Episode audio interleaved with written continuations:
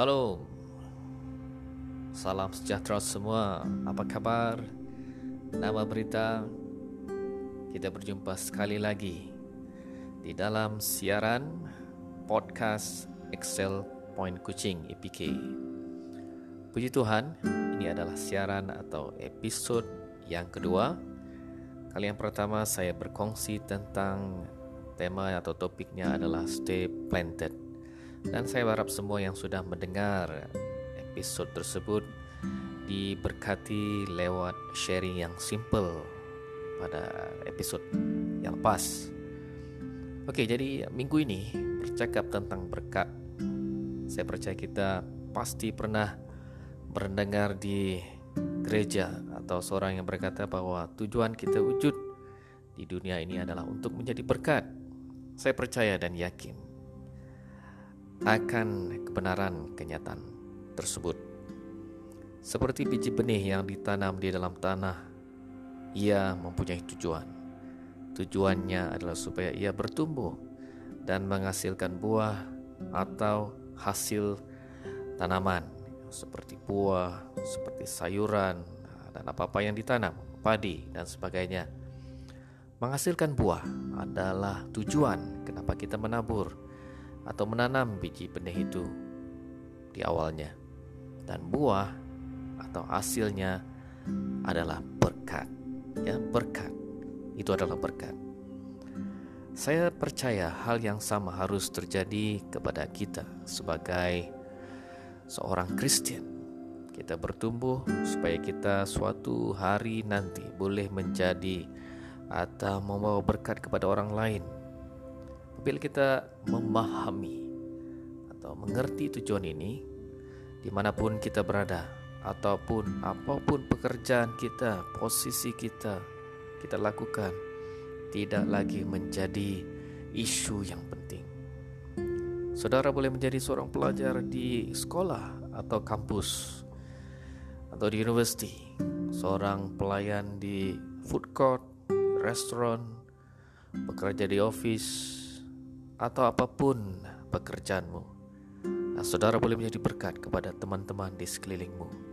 Karena saudara tahu bahwa tujuan saudara berada di tempat itu adalah jauh lebih besar daripada posisi atau pekerjaan saudara.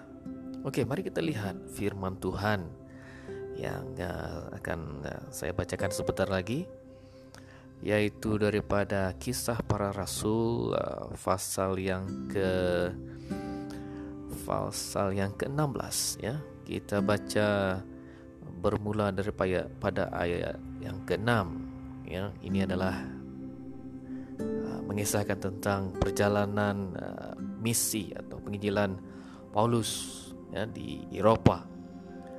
Ayat ke-6, uh, kisah para rasul 16 ayat 6. Mereka melintasi, mereka itu adalah Paulus dan Silas mereka melintasi tanah Frigia dan tanah Galatia karena Roh Kudus mencegah mereka untuk memberitakan Injil di Asia. Dan setibanya di Misia, mereka mencoba masuk ke daerah Bitinia. Tetapi Roh Yesus tidak mengizinkan mereka. Setelah melintasi Misia, mereka sampai di Troas pada malam harinya tampaklah oleh Paulus suatu penglihatan. Ada seorang Makedonia berdiri di situ dan berseru kepadanya, katanya, "Menyeberanglah kemari dan tolonglah kami." Ayat ke-10. Setelah Paulus melihat penglihatan itu, segeralah kami mencari kesempatan untuk berangkat ke Makedonia. Karena dari penglihatan itu kami menarik kesimpulan bahwa Allah telah memanggil kami untuk memberitakan Injil kepada orang-orang di sana. Oke, itu adalah petikan firman Tuhan yang kita baca sebentar tadi yaitu daripada kisah para rasul 16 ayat 6 hingga 10. Jadi apa yang kita boleh belajar? Di dalam politikan yang telah dibacakan tadi kita mengetahui bahwa Paulus sedang di dalam perjalanan ke Asia. Ya, mereka sedang mau atau mau dalam perjalanan ke Asia karena ada suatu kebangkitan yang besar, the great revival, strong revival yang sedang berlaku di Asia. Ya, Asia itu merujuk uh, bukan Asia, bukan uh, ke Borneo dan sebagainya. Ya, Asia itu adalah uh, di mana tempat dia dipanggil kota Antioquia. Ya, tetapi Tuhan mencegah mereka ke Asia, tapi sebaliknya menyuruh mereka pergi ke Eropa. Ya, Paulus sebenarnya sangat selesa dan memang kerinduan nanti Paulus untuk ke Asia, ya, karena ada suatu kebangkitan. Ya, uh, Injil uh, disebarkan dengan dahsyat, orang uh, mengenal Tuhan uh, di Asia. Tetapi Paulus mengerti akan suatu kebenaran bahwa tujuannya wujud lebih besar daripada di mana lokasinya, ya, di mana dia berada. Dan Paulus mentaati dan mengikut Tuhan untuk pergi ke Eropa. Yaitu Eropa mungkin satu tempat yang baru yang tidak pernah uh, kakinya menginjak di sana, ya, tempat yang asing bagi Paulus. Oke, jadi daripada firman Tuhan yang sudah kita baca tadi, ya, di sini saya ingin bertanya beberapa soalan. Di manakah lokasi, tempat, atau posisi yang saudara telah rancangkan ya, di dalam kehidupan saudara? Mungkin ada yang sudah merancangkannya Sekarang saya berada di university Atau di college Tiga hingga empat tahun di kampus. Dan selepas itu Saya akan mendapatkan suatu pekerjaan yang baik. Selepas itu saya akan melangsungkan pernikahan. Mungkin selepas umur saya menjejah 25 tahun. Saya yakin dan saya percaya semua itu adalah suatu rancangan yang baik untuk kehidupan kita Melalui firman Tuhan yang kita baca tadi, ya kita belajar bahwa ada tujuan kenapa Allah tidak mengizinkan Paulus untuk ke Asia. Tapi sebaliknya pergi ke Eropa. Di Asia, Paulus telah membawa impak yang besar. Dia telah menjadi berkat di sana. Dan sekarang apabila dia berada di Eropa, walaupun tempat itu bukan sesuatu yang dia inginkan secara pribadi, tapi Tuhan tetap dan mau menjadikan Paulus sebagai berkat bagi orang Eropa. Oke, orang Eropa itu maksudnya dia pergi ke Greece, ya, kota Athens, dan seterusnya ke Roma, ya, di Italia. Oke, jadi kisah Paulus itu apakah kaitannya dengan saya dan saudara? Kita juga punya tujuan yang sama, yaitu Apabila kita bertumbuh dalam Kristus, kita juga membantu orang lain untuk bertumbuh. Di dalam membantu atau memimpin atau memuridkan orang lain, kita memerlukan kasih karunia, the grace of God, the grace of God, ya, kasih karunia Allah.